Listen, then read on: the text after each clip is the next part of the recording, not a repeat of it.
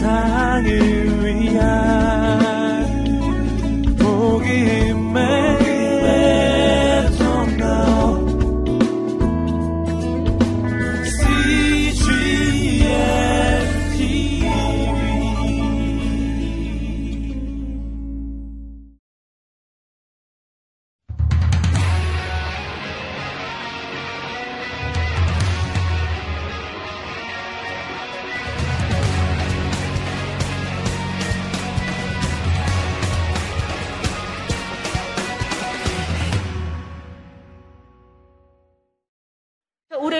고난의 극치를 달릴 때에 누구를 대면할 수 있는 절호의 찬스라고요? 하나님을 대면할 수 있는 절호의 기회예요. 그럼 하나님, 이 기회, 하나님, 제가 하나님을 직접적으로 좀 경험할 수 있도록 도와주세요. 그렇게 하나님 앞에 나가서 매달릴 수가 있겠지요. 그러면 고통당할 때의 관건은 무엇이냐? 절대주권 하나님을 인정하느냐 마느냐예요. 지금 이 상황에서 하나님의 절대주권을 인정하냐? 그렇다면 우리는 더 소망적인 상황으로 모든 상황을 해석할 수가 있습니다. 그러나 인정할 수 없다. 하나님 내가 어떻게 했는데요? 내가 시험 볼 때 월요일도 나와서 공부했고요. 새벽에도 나갔잖아요. 이렇게 해석을 한다면 우리는 하나님 앞에 계속적으로 감정을 토로할 수밖에 없게 되어집니다. 그러면 하나님의 절대 주권을 인정하지 못하는 사람들은 어떻게 접근할까? 뒤로 넘어가시겠습니다. 325쪽 박스 밑에 거 있지요? 밑에 거. 네. 거기 엘리바스 요 빌다 요 소발 요 계속 엘리바스 한번 말하면 요비 말하고 빌다시 한번 말하면 요비 말하고 소발이 한번 말하면 요비 말하고 이렇게 하고 있는 거예요. 그럼 엘리바스의 첫 번째 논장 논장 한번 볼까요? 죄 없이 망한 자가 없다. 하나님께 징계받는 자는 무엇이 있다? 복이 있다. 지금 우리 그냥 실족 안할 최 선생님, 네 지금 최 선생님이 징계받고 있다고 가정을 한번 해보고요. 제가 최 선생님에게 하나님께 징계받는 자가 복이 있어요. 라고 말한다면, 심정적으로, 그렇지. 내가 복이지. 그렇게 되겠습니까? 아니면 기분이 나쁘겠습니까? 심정적으로. 예. 기분이 안 좋은 게 정상이에요. 여기서 기분 좋아요. 첫 번째 심정이 기분 좋아요. 그러면요. 조금 조사를 해봐야 돼요. 인간이, 아니. 네. 이렇게 하는 경우들이 있다는 거지요. 근데 이것은 무엇인가 하면요. 지레짐작한 거예요. 거기다 써놓으세요. 지레짐작. 우리는 지레짐작을 잘하는, 예, 잘하는 아주 면허증이 있습니다. 누가 딱 말을 하잖아요. 지레짐작 딱 해서 말 딱, 이렇게 답변해주는 그런 경험들 안, 해, 안 해보셨습니까? 지레짐작을 너무 잘해요. 지레짐작의 그 근거는 뭐예요? 누구예요? 누구? 자기중심이에요. 자기중심은 사단에 가까워요? 하나님에 가까워요? 네, 사단에게 가깝다. 인이 가까워요? 신이 가까워요? 인이! 네, 지레짐작. 두 번째, 빌닷의 내용을 보겠습니다. 자녀들이 죽은 것은 무엇 때문이다? 자기 장본인만 말해도 감정이 상하는데 지금 누구까지 끌어오고 있어요? 자녀들 그, 예, 키우시는 분께 묻겠습니다. 자녀들을 걸고 넘어졌다. 그러면 나를 걸고 넘어진 거하고 자녀들을 걸고 넘어진 거 어떤 것이 더 크게 감정이 상합니까? 자녀를 걸고 넘어진 것은요, 휘발유 뿌리고 불 지른 거예요. 네. 완전히, 완전히 뭐 뒤로 넘어갈 정도의 이런 화를 그 가져다 주는 것입니다. 여기서 정죄하고 있습니다. 지레 짐작하고 정죄를 하고 있어요. 너 죄졌잖아. 라고. 그 다음에 또 하나 뭔가 하면 그 밑에 소발의 내용을 보면 죄악을 버리면 고난이 끝날 것이다. 이 내용은 무슨 말인가 하면 섣부른 정답을 주는 것입니다. 우리는요, 정답을 다 알아요. 그런데 뭐가 문제인가 하면 정답대로 사라지지 않는 게 문제거든요. 근데 그 사람에게 정답을 딱 주면, 아, 그렇게 정답이에요. 고맙습니다. 이렇게 받아들일까요? 아니면, 너나 잘 살아. 이렇게 반응할까요? 전자예요, 후자예요? 네, 그렇게 되는 것입니다. 그럼 우리가 정답을 주지 말아야 될까요? 진리를 말해주지 말아야 될까요? 헷갈리기 시작하시죠. 진리를 말해야 돼요, 말아야 돼요. 앞에 섣부른, 섣부른이나 붙었잖아요. 그러니까 섣부르지 않을 때는 뭐를 말해야 되는 거예요? 진리를 말해줘야 되는 거예요. 그럼 진리는 언제 말해주냐? 그 사람이 막 고통당하고 있을 때에 기도 안 했잖아. 기도해? 기도 안 했잖아. 기도해야지. 말씀 읽어? 거봐. 말씀 안 읽었잖아. 말씀 읽어야지. 집에서 예배 드려? 아니요. 가정 예배 드려야지. 이거 다 뭐예요? 섣부른 정답. 그러면 언제 우리가 이 진리를 말해줘야 될까? 그 사람이 지금 심정이 상하잖아요. 그렇기 때문에 심정 상한 것을 읽어준 다음에 얼마나 힘드시냐고, 얼마나 슬프냐고, 얼마나 낭망이 되냐고. 이렇게 심정을 읽어준 다음에 아, 그 사람이 이제는 진리를 받아들일 때가 됐구나 라고 우리가 분별이 되어졌을 때에 진리를 던져주면 참 고맙다고 받아들여집니다. 그런데 우리는 그때까지 가지 않아요. 무조건 정답을 던지고 옵니다. 그리고 정답 줬는데 그 사람이 정답 받은 사람이 실행을 해요, 안 해요? 참, 이 심정을 안 읽어주고 정답을 딱 줬어요. 실행해요, 안 해요? 안 하지요. 그럼 이 말한 사람은 다니면서 또 뭐라고 말하고 다니는가 하면 그 사람 참 고집이 세더라. 누구 말을 안 들은 거예요? 자기 말을 안 들은 거예요. 자기 말 안 들으면 상대방은 고집 센 사람이고 또 다시 한번 이제 정죄가 되어지는 것입니다. 그런 경우 있습니까? 없습니까? 있어요. 네. 다 무슨 중심? 자기 중심. 우리의 모습이 이렇습니다. 그러면서도 말을 너무 많이 하고 있죠. 그래서 이번 한 주간 동안에 지레짐작 뚝, 정죄 뚝, 섣부른 정답 뚝. 섣부르게 진리를 줘버리면 그 진리를 들은 사람이 질려버려가지고 더 이상 그 얘기를 듣고 싶지 않은. 네. 우리가 이런 것, 이런 내용들을 배울 수가 있습니다. 그래서 어떤 사람이 이렇게 말을 하더라고요. 교회에 문제가 있을 때에 입만 닫아도 100% 해결된다. 그러면 문제가 커진다는, 커지는 것은 무엇 때문이라는 거예요? 네, 입을 열고 다니, 말을 자꾸 옮기고 다니기 때문에 문제가 생긴다는 거지요. 근데 교회에서만 그런 것이 아니잖아요. 우리 공동체 안에서도 마찬가지지요. 일터에서도 마찬가지예요. 가정에서도 마찬가지예요. 입 닫았다는 것은 믿는 우리가 입을 닫았다는 것은 이것을 누구께로 옮기는 거예요? 하나님께로 옮기는 거예요. 더 이상 내가 해결하려고 하지 않는 것이라는 것입니다. 그래서 문제가 좀 심각해질 때에 뭐를 닫는 훈련을 하셔야 된다고요? 예, 입을 닫는 훈련하고 그럼 입만 닫고 끝내야 돼요. 입 닫은 시간에 뭐 하셔야 되는 거예요? 네, 기도로 나가, 무릎으로 나가야 되는 거예요. 하나님 이런 상황들 하나님 보시기에 최선으로 해결해 주세요. 그리고 아무개가 잘 깨닫지 못하고 있는데 하나님 누군가를 통해서 깨닫게 도와주시라고. 그럼 우리가 그를 진정으로 도와주고 있는 우리가 될 수 있다는 것이죠. 어쩜 이렇게 이번 주간에 또 여기 딱 이렇게 맞아 떨어져가지고 참 하나님은 기묘하시기도 하시오. 어? 그러지요? 네. 326조 넘어가시면 이 이제 세 친구의 이런 인과응보적, 권선징악적 이런 내용이 다 끝난 다음에 이 엘리오라는 사람이 듣다 듣다 듣다 못하니까 제일 어린 사람이기 때문에 자기가 나서지를 못했어요. 듣다 듣다 듣다가 이 세 친구도 욥을 그 어, 설득을 못하고 엉뚱한 소리만 하고 있고 욥도 자기의 그 내용을 설명하고 있고 그러니까 너무 답답하니까 이제 제일 나이 어린 엘리오가 등장을 하게 되어서요. 몇 장이나 말했다고요? 여섯 장이나. 그러니까 얼마나 참고 있었는지 아시겠지요? 엘리우가 뭐라고 말하는 거 하면 그 58일 바로 옆에 줄 엘리우 찾으셨어요? 찾으셨습니까? 네. 엘리우는 누구도 고난을 받을 수가 있다고 그랬어요. 의인도 고난을 받을 수가 있다. 맞습니까? 네, 의인도 고난을 받을 수가 있지요. 엘리오가 말한 두 번째 내용은 하나님은 고난을 통해 하나님의 사람을 훈련시킨다는 입장을 표명했다. 네, 맞습니까? 근데 이 내용이 다 맞아요?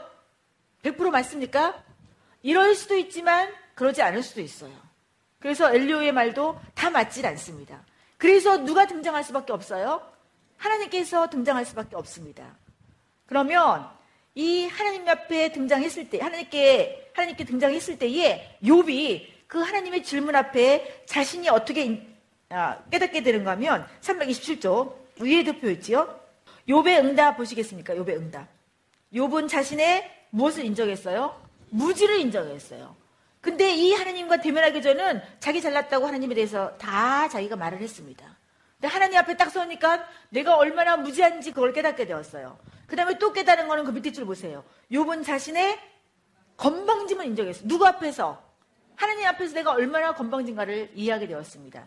그래서 그 밑에다가 42장 3절 그냥 적어 놓으시고요. 들어보세요. 욥이 고백한 내용이 이 고백이에요. 나는 깨닫지도 못한 일을 말하였고 스스로 알 수도 없고 헤아리기도 어려운 일을 말하였나이다.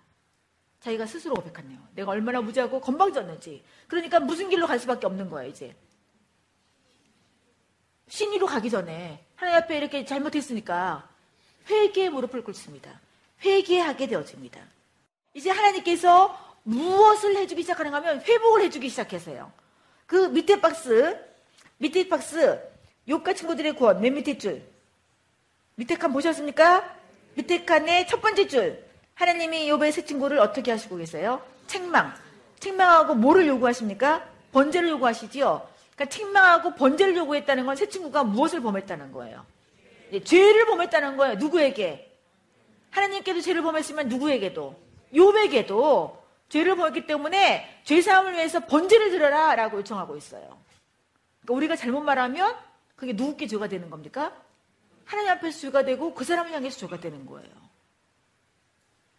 이것으로 끝나지 않고 하나님께서 욥에게 요청하는 것이 있습니다. 그 밑에 줄 친구를 위해서 무엇 하라고요? 중보기도 해주라고요. 그럼 누구는 인정해 주시고 있는 거예요? 하나님께서 욥은 인정해 주고 있는 거예요. 그러니까 번제만 드려도 끝나는데 굳이 욥에게 중보기도 해주라는 거예요. 그러면 설명을 쉽게 한번 해보겠습니다. 우리 형제님, 형제님을 향해서 어떤 친구가 정말 완전히 인격을 막 짓밟았어요. 그래가지고 내가 더 이상 막 일어날 수 없을 정도가 되었어요. 근데 하나님께서 아무개야, 너 그 친구 에서 중보기도 해줘라? 라고 그렇게 하나님께서 말씀하신다면 첫 번째 생기는 감정. 그렇지요. 내가 왜 해요? 이게 정상이에요. 그런데 내가 왜 해요는 인간의 본성이지요. 내가 왜 해요? 난 안 하겠다. 중보기도 해, 해야지요. 이렇게 하겠다고 생각되시는 분. 그렇게 하실 분. 겸손해서 손 안 드는 거 아시죠? 네. 다 똑같을 거예요. 근데 이거는 인간의 본성이에요. 내가 왜 해요? 첫 번째 반응. 근데 하나님께서 요백에 너는 본성을 거스러 살아야 돼. 그러면서 너를 그렇게 정죄했던, 완전히 휘발유 뿌리고 불 질렀던 그 사람을 중보기도 해주라는 거예요. 그 사람의 뭐를 위해서? 죄사함을 위해서. 그리고 그 사람이 앞으로는 그렇게 살아가지 않도록 하기 위해서. 여기서 우리가 무슨 메시지를 들을 수가 있는가 하면 우리 믿는 사람들은 하나님 앞에서 하나님을 대면한 사람들은 하나님을 아버지라 부르는 사람들은 우리의 본성을 거스르며 살아가는 존재이다. 왜? 우리 뒤에는 누가 계시기 때문에. 하나님이 계시기 때문에 억울한 모든 것들을 누가 갚아주신다고요? 하나님께서 갚아주신다고요. 그것을 붙잡았던 욥이 그대로 시행을 합니다. 실행을 해요. 이 이후에 하나님께서 원상복귀, 보다 훨씬 더 낫게 회복을 시켜주는 내용으로 끝이 납니다. 그러면 인간공부가 아니라며 권선팅한 게 아니라며 근데 이 5분 왜 이렇게 다시 말년에 그 회개하고 하나님께 사람들을 다시 순종했을 때에 회복시켜 주는 것도 뭐예요? 이런 질문이 생길 수가 있어요. 근데 욥기 기록할 이 당시에는 영적인 부분에서 기록하는 내용이 없어요. 그래서 육적으로 이렇게 풍성해지면 그것이 바로 영적으로 회복됐다는 내용의 그런 그 의미예요. 그래서 이것은 무엇을 말하는가 하면 욥이 욥이 하나님 앞에서 무엇이 회복되었다? 관계가 회복되었다. 그런 내용들을 의미하고 있는 내용이에요. 욥기가 우리들에게 이런 내용들을 말씀을 해주고 있습니다. 그렇다면 이제 욥기를 마치면서 욥기에서 한 가지 질문이 더 남습니다. 어떤 질문이 남느냐? 근데요, 욥이 그렇게 의인이었다면서요. 하나님이 자랑하고 싶었던, 싶었던 사람이라면서요. 근데 하나님, 왜 사탄이 충동질하는 줄 알면서 왜 허락하셨어요? 그런 질문이 생겨요, 안 생겨요? 생기지요. 그럼 누구에게도 그렇게 허락하실 수 있다는 거예요. 네, 나에게도 그렇게 허락할 수 있다는 거예요. 그건 하나님의 최선입니다. 내가 보기에는 최악으로 생각된다 할지라도. 그러면 하나님께서 왜, 왜 허락을 하셨을까? 328쪽 첫 번째 줄 읽겠습니다. 고난이 죄로 인한 형벌일 때가 있습니다. 그 단락의 맨 밑에 줄. 고난이 죄의 결과일 수만은 없는 것입니다. 여기서 여기서 사단이 하나님께서 보상을 해주시니까 욥이 그렇게 하나님 앞에 잘하지요. 그 사단의 의욕을 불식시켜주고 있습니다. 사단 너, 네 주장 잘못된 거야. 라는 것을 말씀을 해주고 있는 것입니다. 그러니까 우리에게 우리가 힘들고 감정적으로 어려울 때 사단이 우리에게 속삭입니다. 그럴 때에 사단 너, 네 생각 거짓이야 라고 우리가 그렇게 주장할 수가 있, 다는 것이죠. 그 다음에 사단의 의욕을 불식시켜 주고요. 또 하나는 지금 우리가 읽었던 것처럼 우리에게 다가오는 고난이 반드시 죄의 결과만 아니라는 거예요.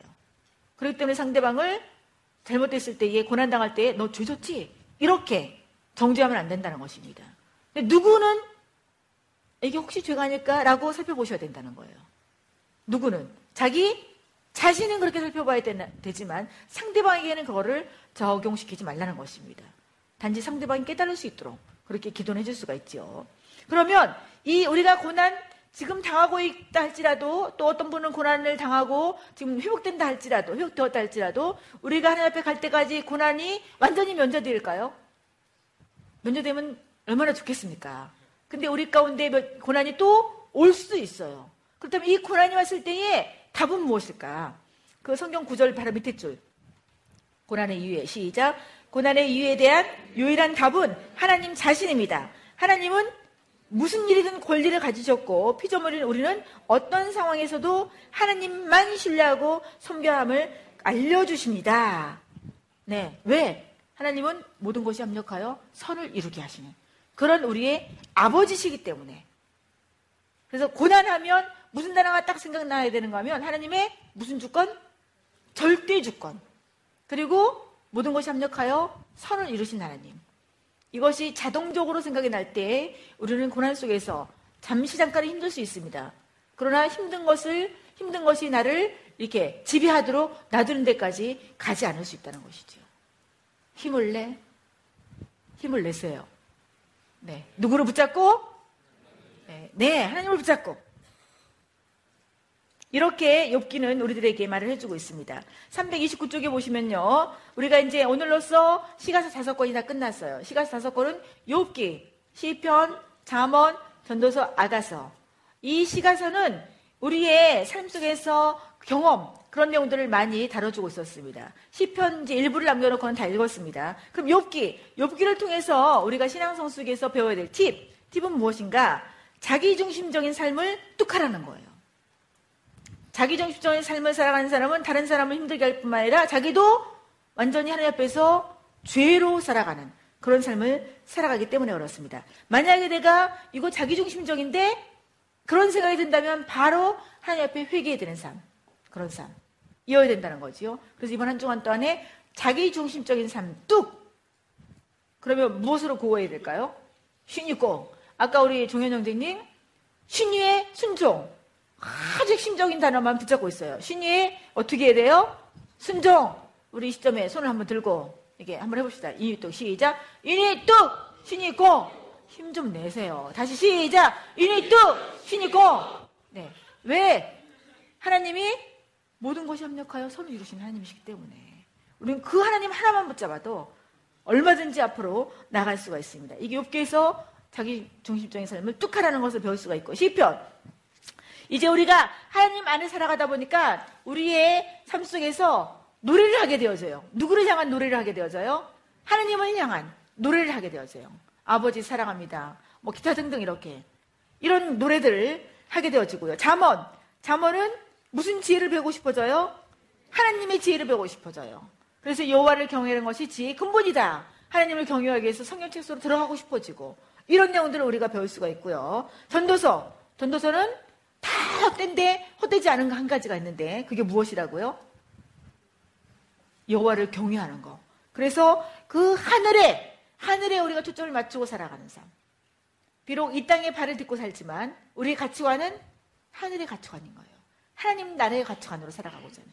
그게 바로 전도서에서 배울 수가 있는데 우리의 무엇과 무엇을 하나님께 고정해야 된다고요? 우리의 마음과 생각을 하나님께 고정해야 된다. 그러기 위해서 어디 속으로 들어가야 된다? 성경 속으로 들어가야 된다. 아가서. 아가서는 이제 순전한 사랑으로 예수 그리스도와 연합한 삶.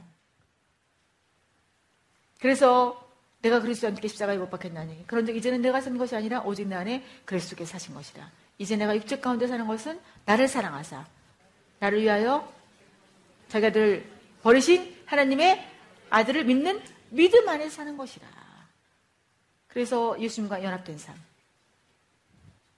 이런 삶들이 우리 가운데 펼쳐지게 된다는 것이죠. 이 다섯 개 중에서 다 하고 있다면 여러분들은 정말 영적 성숙을 향해 가고 있는 거고요. 이 중에서 내가 잘하고 있는 거 체크해 보세요. 그러면 체크가 안 되는 것을 보완하면 여러분들은 앞으로 앞으로 계속적으로 영적인 성숙은 자리에 가게 되어진다는 것입니다. 여기 이제 오스 땅이 보이시죠? 이 지도에 보시면 욥이 오스 땅에 살았다고 성경은 그렇게 기록을 하고 있습니다. 이 오스 땅 위쪽으로 보면 아람이라는 지역이 보이시죠? 아람. 아람 글씨가 보이십니까? 네. 그 아람 위쪽에 보면 우르파라는 지역이 있어요. 지금도 우르파라는 지역이 있습니다. 그 우르파라는 지역에 가면 뭐가 있는가 하면 욥이 그 굴속에서 기도했을 것이라는 그 욥의 기도 동굴이에요. 여기는 무엇인가 하면 욥의 우물이에요. 욥이 아마도 여기서 우물을 우물물을 길어 먹었을 것이다. 근데 이 멀지 않은 곳에 아브라함 사원이 있어요.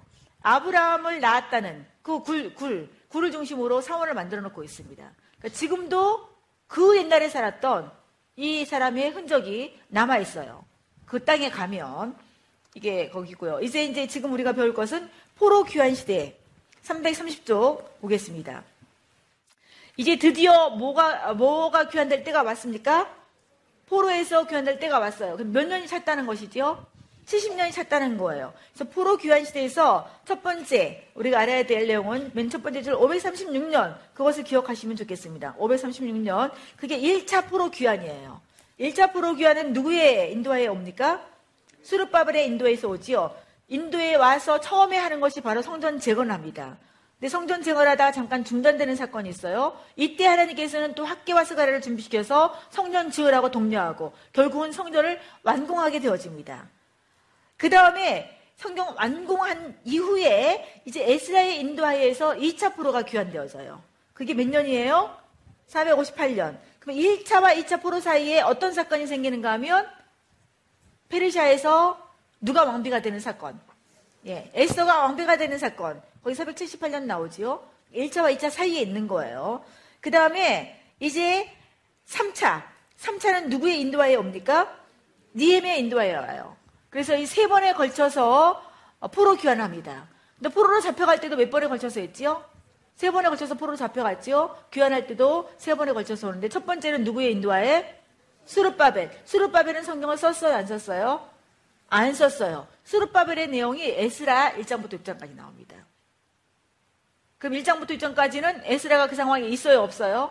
없는 거예요. 아직도 페르시아에 있는 거예요. 그 다음에 이제 7장부터 에스라가 와서 하는 내용이에요.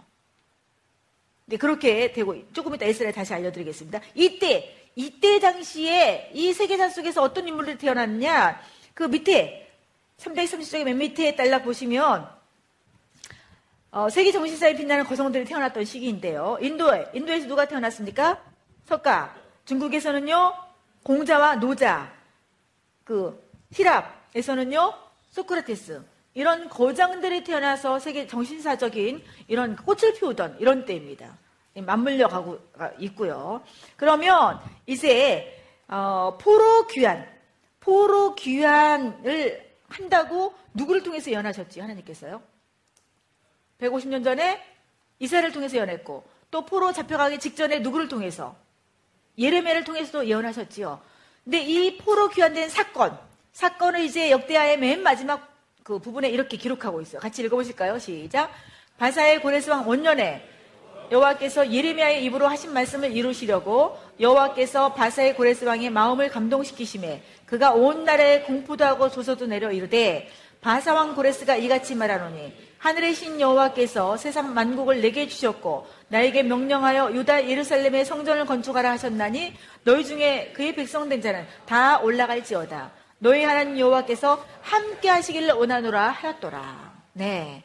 지금 150여 년 전에 이스라엘을 통해서 고레스가 태어날 건데 고레스는 나의 목자다. 그 목자를 통해서 내가 포로를 귀환할 것이다. 라고 예언했던 그 인물이 실제로 이 세상에 태어나서 왕이 되었고 그 왕이 된 이후에 선포했던 내용이 바로 이 내용이에요. 지금 고레스가 돌아가라는 거예요. 돌아가는데 돌아가서 뭐 지으라고요? 성전 지으라는 거예요. 근데 누가 함께 하기를 원한다고요? 하나님께서 함께 하기를 원한다는 거예요. 이 사람은 지금 고레스는 이스라엘 민족의 이방인이에요. 이방인이에요. 하나님 믿지 않는 사람입니다. 그런데 자기 말로 하나님께서 하신 말씀을 그대로 하고 있지요. 누가 이렇게 마음을 주셨을까요? 지금 세 번째 줄에 고레스 왕의 마음을 어떻게 하셨어요? 감동시키셨어요. 누가요? 여호와께서. 하나님께서는 자기 백성을 회복시키기 위해서 이방 왕도 사용하시는 거예요. 그럼 하나님께서 이렇게 이방 왕만 사용하실까? 하나님의 백성 중에 선지자도 보내세요. 그러니까 우리가 어려움 당할 때는 하나님께서 준비하신 인물을 자꾸 붙이세요. 그런데 문제는 뭔가 하면 하나님께서 준비하셔서 나에게 주신 메시지를 받은, 받을 수 있는 분별력이 있는가 없는가예요. 우리가 민감할 때에 아 하나님께서 이 사람을 통해서 나에게 지금 메시지를 주시는 것이구나. 참 감사하다. 하나님께서 나에게 보내신 그런 하나님의 메신저구나. 그렇게 이해할 수가 있는 거지요. 근데 둔감하면 말해주면 속으로 겉으로는 말을 못하고 속으로 너나 잘해. 너나 잘해 이런 마음이 뜨면 지금 뭐로 가고 있다고요? 유인으로 가고 있다. 금방금방 금방 이렇게 판단이 되지요. 내가 유인인가 쉬인인가. 또 하나를 읽어보신다면 이사야 같이 읽겠습니다. 시작. 고레스에 대하여는 이르기를 내 목자라 그가 나의 모든 기쁨을 성취하리라 하며 예루살렘에 대하여는 이르기를 중건되리라 하며 성전에 대하여는 내 기초가 놓여지리라 하는지라 이미 150여 년 전에 하나님께서 이렇게 이사를 통해서 예언하셨고 그 이후에 하나님께서 그대로 성취하십니다. 뭐 나의 모든 기쁨을 성취할 거라 그러네요. 나의 모든 기쁨이 뭐냐? 하나님의 백성을 다시 제자리에다 갖다 놓는 거예요. 그리고 무슨 나라를 만드는 거예요? 하나님의 마음속에 하나님 나라를 다시 만드시는 거예요. 그 기쁨을 위해서 누구를 사용하시겠다는 겁니까? 고레스를 사용하시겠다는 거예요. 다시 읽겠습니다. 예레미야 시작. 여호와께서 이와 같이 말씀하시니라. 바벨론에서 70년이 차면 내가 너희를 돌보고 나의 선한 말을 너에게 성취하여 너희를 이곳으로 돌아오게 하리라. 지금 이 시점인 거예요. 하나님께서 약속하신 것들을 그대로 지키는 시점인 거예요. 이 시점에서 이제 에스라서를 읽습니다. 그럼 에스라서, 에스라서가 두 부분으로 되었지요. 1장부터 6장까지는 누구의 인도하에서 지금 일어나고 있는 일들이에요? 수르바벨, 에스라가 있어요, 없어요? 지금 이 시점에. 가나안 땅에 없어요. 에스라는 어디에 있습니까? 페르시아에. 그러면 이때 1장부터 6장 사이에 어떤 일이 일어나는가 하면 도착해서 바로 성전을 짓기 시작합니다. 그런데 북쪽에 있는 사마리아, 아수르로 잡혀간 나라 혼혈민족 시켜서 완전 혼혈 만들어 버렸죠. 그 나라는 없어져 버린 거예요. 근데 이 북쪽에 사는 이제 사람들을 사마리아 사람이라고 부르게 되었습니다. 사마리아라는 지역에 살기 때문에 사마리아 사람들이 내려왔어요. 우리도 같이 성전 지켜 주세요. 근데 이 남쪽의 유다 사람들이 보니까 이쪽은 혼혈이 된 거예요. 그러니까 더 이상 누구 백성이라 할 수가 없는 거예요. 하나님의 백성이라 할 수가 없어요. 거룩한 전을 짓는데 하나님 혼혈이 된 민족과는 같이 지을 수가 없다. 그래서 거절했습니다. 거절당한 그 사람이 그래 우리가 거절당한 마땅하지. 그리고 순복을 했을까요? 아니면 반대를 이제 방해를 하기 시작했을까요? 방해를 하는데 누구에게 편지를 보내는가 하면 페르사 왕한테 편지를 보내는 거예요. 지금 이 사람들이 와서 뭐를 짓고 있어요. 근데 이게 반역이에요. 당신 왕 위험해요. 이 얘기를 들은 이 편지를 본 페르시아 왕이 가만히 있을까요? 왕이다. 그럼 가만히 있겠어요? 도리도리 하셨지요? 저 같아도 가만히 안 있지요. 중단. 그래서 성전 짓는 것이 중단되는 거예요. 이 중단되었을 때에 하나님께서는 누구를 보내시는가 하면 이 학교와 스가레를 보내요. 학교와 스가레는 선지자지요. 에스라는 선지자가 아니에요. 에스라는 학사 겸 제사장이에요. 제사장 가문. 아론의 아론의 제사장 가문이에요. 그래서 성전이 지어진 다음에 그 다음에 에스라가 2차 포로민들을 데리고 이스라엘 땅에 도착하게 됩니다. 그래서 이 에스라를 통해서 율법을 가르치게 되어지고 사람들이 회개하고 이 말씀을 뭐 수욕부터 정오까지 듣고 듣고 그 다음에 말씀을 들어보니까 뭐 너무 잘못한 거예요. 울며 회개하고 그리고 유월절을 지키고 막 이런 일들이 일어나게 되어지는 내용이 바로 에스라 내용입니다. 그러면 이제 에스라가 귀환해서 뭐 하는가 하면 다시 이제 말씀으로 회복하고 그 다음에 돌아가 보니까 이스라엘 백성들이 1차에 갔던 이스라엘 백성들 중에 제사장 그룹이 누구하고 결혼했는가 하면 이방 여자하고 결혼한 거예요. 뭐, 뭐 한 거죠? 섞인 거예요. 근데 하나님은 뭐 하지 말라고 그랬어요? 섞이지 말라고 그랬어요. 섞이면 하나님 쪽으로 가요? 이방 쪽으로 가요? 이방 쪽으로 가는 거예요. 그러니까 다시 가서 섞이면 안 되는 거예요. 그래서 에스라를 통해서 다 이혼해라. 그리고 뭐 이런 정리하는 그런 내용들을 에스라가 하게 되어집니다. 여기 보이는 그거 고레스가 돌아가라 라고 명령한 그 명령의 내용이 적혀 있는 그래서 이거를 고레스 원통이라고 합니다. 고레스가 명령한 내용을 성경에도 그대로 아까 읽었잖아요. 그 내용이 적혀진 원통. 그것을 고고학자들이 발견을 해서 예, 이것이 역사적인 사실이라는 것이 증명이 되었어요. 네, 성경이 사실이라는 것이 증명이 되었습니다. 에스라의 시대적 배경을 보면 지금 아까 1장과 6장, 그 다음에 7장부터 10장까지 이게 사이가 떨어졌지요. 6장과 7장 사이는 몇 년이 지난 다음인가 하면 약 60여 년이 지난 다음이에요. 그래서 이렇게 벌어져 있습니다. 1차 포로는 누구에 의해서 아까 포로 교환됐지요? 그러니까 위에, 위에 파랑색 있지요? 그게 1차 포로 교환로예요. 그러니까 약 1,500km를 약 몇, 년, 몇 명이 갔는가 하면 약 5만 명이 갔습니다. 333쪽, 아니 334쪽에 보시면 거기 5만 명이 갔는데 뭐, 그 첫 번째 단락이 굉장히 길지요. 중간 조금 밑에 1,500km 보이십니까? 그 바로 윗줄에 보니까 그때 태어난 인구 70년이 지나가면서 태어난 인구들이 합쳐서 300만 명 정도 되는데 몇만 명만 갔다고요? 5만 명만 갔어요. 5만 명만. 근데 이 사람들이 왜 70년이나 살던 그, 그, 바벨론에서 이제 페르시아로 넘어갔지만 왜 거기서 다시 돌아갔을까요? 5만 명이요. 뭐 하려고 돌아갔어요? 누구 한 번 제대로 섬기려고. 하나님 한 번 제대로 섬기고 하나님과 올바른 관계 속 살기 위해서 돌아갔습니다. 그럼 70년이나 거기 살았다면 거기서 굉장히 안정된 삶을 살아가고 어떤 사람은 때로는 뭐 성공한 사람도 있었을 거예요. 그러니까 거기가 살기 안전지대인 거예요. 근데 지금 안전지대를 벗어나서 폐허가 된 자기의 고국으로 돌아가고 있습니다. 무엇을 향해서 가고 있는가 하면 종교의 자유를 찾아서 그리고 하나님 한 분 제대로 섬기고 하나님과 이 땅에서 하나님 나라로 살기 위해서 그렇게 가고 있는 모습입니다. 여러분 아까도 말씀드렸지만 우리가 신앙이라는 것은요 본성을 거스르는 것이 신앙이에요. 본성대로 살면 신앙생활을 올바로 할 수가 없습니다. 그 저는 이 말, 이 그 내용을 보면서 거슬러 올라가는 그 물고기가 있어요. 연어지요. 연어는, 네. 연어는 하나님께서 어떻게 만들어 놨는가 하면 태어난 다음에 조금 크면 넓은 바다로 가도록 그렇게 연어에게 심어놨어요. 근데 넓은 바다에서 끝까지 살면 안 돼요. 얘는 자기가 산란기가 되면 반드시 태어난 것을 오게 되어 있어요. 하나님께서 그렇게 만들어 놓으셨습니다. 그래서 아무 얘기도 배운 일이 없지만 걔네들은 먼 바다로 나갔다가 다시 돌아와서 자기의 난 곳으로 돌아옵니다. 그게 자기의 사명이에요. 그게 연호의 사명입니다. 미물인 이 연호도 하나님께서 그렇게 만들어 놓으신 대로 살기 위해서 죽을 힘을 다해서 올라갑니다. 뛰어 올라갑니다. 그리고 자기의 동족보전하고 알 낳고 결국에는 죽습니다. 거슬러 살아가는 거예요. 미물도. 근데 우리는 하나님의 형상이에요. 우리가 정말 하나님을 섬긴다는 것은 때로는 다시 본국으로 돌아간 이 5만 명처럼 적은 인원이 갑니다. 적은 인원이. 그럼 나는 지금 남아있는 295만에 속한 안전지에 살고자 하는 그런 삶을 살아가고 있는가? 아니면 조금 불확실하지만 좀 고통스럽지만 좀 불편하지만 하나님을 향해서 하나님 나라 백성으로 살기를 선택하고 있습니까? 그것들 한번 점검해 보셨으면 좋겠어요. 이렇게 자기 백성을 귀환시키기 위해서 하나님께서는 고레스라는 사람을 마음을 감동시켰지요. 그래서 성전을 건축하라고 그랬어요. 근데 아까 중단되었다고 그랬지요. 중단된 지 16년만 하나님께서 학계 선지자를 부르세요.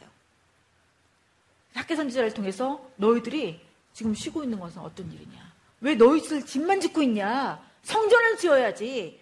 라고 말하면서 학계가 뭐라고 말하는 거면 은도 내 것이요 금도 내 것이다 라고 말을 하고 있어요.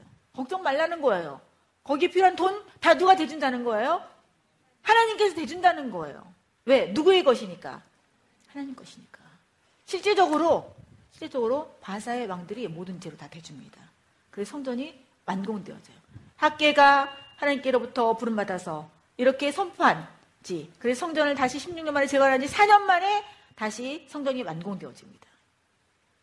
그래서 음도 내 것이요 근도 내 것이라는 그 하나님의 말씀이 실질적으로 성취되고 있는 모습을 볼 수가 있어요. 지금 돈이 조금 없습니까? 은도 내 것이요 금도 내 것이요. 그 모든 것에 주인이신 하나님께서 우리가 필요한 대로 공급해 주시는 하나님. 때로는 내가 어려울 때 다른 사람이 나를 공급해 줄 수 있고 내가 좀 부유할 때는 내가 다른 사람을 공급해 주는 그런 자리에 있을 수가 있습니다. 그래서 내가 공급받을 때는 감사함으로 받고 내가 또 공급해 줄 수 있을 때는 또 감사함으로 또 공급해 주고 그럼 공급받은 사람은 또 다른 사람에게 또 감사함으로 공급해 주고 이렇게 사는 것이 무슨 나라라고요? 하나님 나라라는 거예요.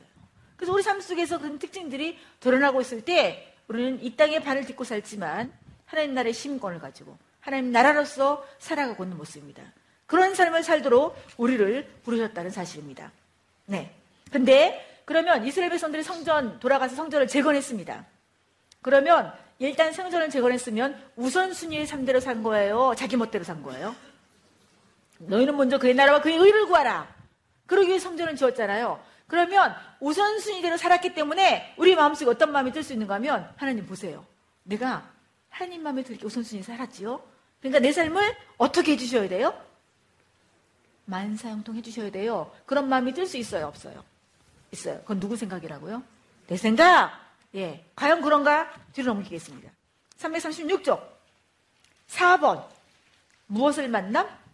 역경을 만남. 네. 그 밑에 줄 읽겠습니다. 시작. 하나님의 사역을 하며 영적인 삶을 사는 한 대적은 언제나 맞는다는 사실을 명심하고 언제나 하나님을 의지하고 있어야 됩니다. 누가 대적 역할을 했습니까? 북쪽에 사마리아 사람들이 대적 역할을 했지요. 근데 이것도 누구의 허용 한도 내예요? 하나님의 허용 한도 내예요. 근데 여기서 우리가 좌절할 수 없는 것은 바로 그 밑에 5번 연의 소리 역경에 같이 읽겠습니다. 시작. 역경의 순간에는 언제나 희망의 소리가 있다는 사실을 기억하십시오. 여기서 언제나의 동그라미 쳐놓으세요. 얘가 역경에 처해 있다. 그러면 하나님이 희망의 소리를 들려주기 위해서 잠시 잠깐 이 또한 지나가리라는 역경을 우리에게 주신다는 거지요. 이 희망의 소리를 누구를 통해서 들려주시는가 하면 337쪽 학계 첫 번째 메시지가 뭐 하래요? 일어나라! 일어나서 뭐 하라고요? 뭐라고요? 무슨 집을 지으라고요? 성전을 지으라는 거예요, 성전을. 왜요? 성전을 짓도록 뭐 하신대요? 둘째 메시지가? 지원한대요. 누가 지원한대요? 하나님께 지원하신대요. 너와 함께 하시겠다는 거예요. 그러면서 세 번째 메시지는 지원할 거니까 뭐 하래요? 확인하라. 내가 오늘부터 너에게 복 주겠다. 네 번째는요. 이제 확신하고 살라는 거예요. 그래서 우리가 어렵고 힘들 때에 이 네 가지 메시지가 기억나셨으면 좋겠다. 첫 번째, 일어나라. 두 번째, 지원하겠다. 세 번째, 확인하라. 무엇을? 하나님께 주실 것을 확인하라는 거예요. 그다음 네 번째는요. 그리고 확신하라는 거예요. 이게 희망의 소리입니다. 또 하나님께서 누군가를 통해서 우리에게 희망의 소리를 들려 주신다는 거지요. 네. 그다음에 스가랴. 스가랴를 보시면요. 스가랴는 학개가 하나님께로부터 부름받은 지 약 두 달 이후에 두 달 이후에 부름받아서 학개와 스가랴가 동시대에 동시대에 사역을 하고 있습니다. 그림 보시면 학개와 스가랴가 겹쳐 있지요. 네. 동시대에 사역하면서 무엇을 짓도록 성전을 짓도록 독려하고 있는 선지자가 바로 학개와 스가랴입니다. 이 스가랴도요 두 부분으로 나눌 수가 있지요. 두 부분 앞부분은 성전 건축 기간이에요. 이거는 지금 누구를 도와서 이렇게 하고 있는 거지요? 1차 포로 교환한 누구를 도와서? 스루바벨을 도와서 누구와 같이? 학계와 같이 지금 성전을 건축하는 것을 독려하고 있는데 상징적인 그런 내용들이 많이 있어요. 읽어보시고요. 이 전, 후반부에는 성전 건축 이후에 이후에 하나님께서 축복할 내용들을 다루고 있습니다. 그래서 이번 주간에는 앞부분 성전 건축하는 내용 거기까지만 읽을 것입니다. 이제 마지막으로 340쪽 342쪽을 보게, 보시겠습니다. 342쪽에 보시면 스가랴에 보면 금식의 내용이 나와요. 이스라엘 백성들이 포로로 잡혀가는 동안에 금식을 많이 했어요. 첫 번째 줄에 보니까 너희가 70년 동안 언제 언제 금식했어요? 다섯째 달과 일곱째 달에 금식을 했어요. 이 다섯째 달에 왜 금식을 했는가 하면 성전과 예루살렘이 불탔지요. 그것을 기억하면서 금식한 거예요. 금식, 금식한다는 건 초점을 누구께 맞추는 거지요? 하나님께 맞추는 거예요. 그 다음에 7월달의 금식은 이제 포로로 잡혀간 후에 총독 그다라를 세웠습니다. 근데 총독 그다라가 암살당했습니다. 그래서 이것을 기억하면서 금식하는 거예요. 근데 이 사람들이 5월과 7월에만 금식한 것이 아니라 4월에도 금식했어요. 4월에는 무슨 금식을 했는가 하면 예루살렘이 함락되었잖아요. 그것을 기억하면서 금식을 했고요. 10월 달에 또 금식을 했습니다. 그거는 뭔가 하면 느부갓네살에 의해서 예루살렘이 포위당한 것 이것을 기억하면서 금식을 했습니다. 근데 금식이라는 형식만 가지고 있었어요. 정신이 빠졌어요. 정신은 빠져서 하나님께서 그것은 너희를 위하여 먹고 너희를 위하여 마시는 것이 아니냐라고 하나님 보시기 이렇게 되었습니다. 여기서 다시 한번 형식만 취하고 있는 건 중요하지 않다. 무엇이 살아 있어야 된다? 정신이 살아야 있어야 된다. 제가 기도도 그렇게 말씀드렸었지요. 기도라는 형식만 갖추면 안 됩니다. 기도의 정신은 하나님의 주권을 인정하는 것입니다. 그러니까 우리 모든 삶에서 누구의 주권을 인정하는 것이 중요합니까? 하나님의 주권을 인정하는 것이 중요한데 이 이스라엘 백성들이 그거를 인정하지 않고 형식만 취했다는 것이죠. 여러분 가운데 금식하고 자는 사람, 금식 잘하는 분이 있을 거예요. 기억하십시오. 금식이라는 형식만은 하나도 중요하지 않습니다. 그 안에 무슨 정신이 살아있어야 되냐? 하나님 앞에 나아가는, 하나님과 관계가 깊어지는 그런 정신이 살아있어야 된다는 것이죠. 그 다음에 이제 에스라 5장부터 6장 보면 성전을 재건하는 그런 내용들이 나와요. 재건할 때 중단하는 음모가 있었지만 반대로 하나님께서 역전시켜 버렸습니다. 역전의 명수이신 하나님. 여기서 우리가 어, 받을 수 있는 메시지는 뭔가 하면 하나님이 계획하신 것은 어떤 반대가 있다 할지라도 어떻게 된다고요? 성취된다. 그래서 서로 얼음이 있다 할지라도 성취하신 하나님을 기대하면서 끝까지 믿음으로 나가시는 저와 여러분 되시길 주님의 이름으로 축복합니다.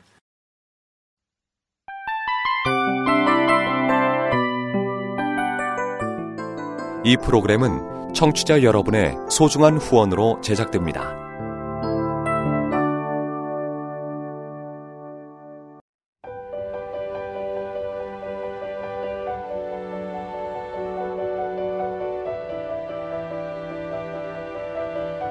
세상에는 수많은 교회들이 있지만 더 깊이 있는 말씀 강해를 찾기 위해 크기로만 교회를 선정하지 않습니다. 보다 좋은 영적 콘텐츠를 더 많이 나누기 위해 방송비를 받지 않습니다. 1년 365일 복음만 전하고 싶어서 우리는 광고를 하지 않습니다. 온누리의 복음을 땅끝까지 CGN TV와 함께 땅끝 성교사가 되주세요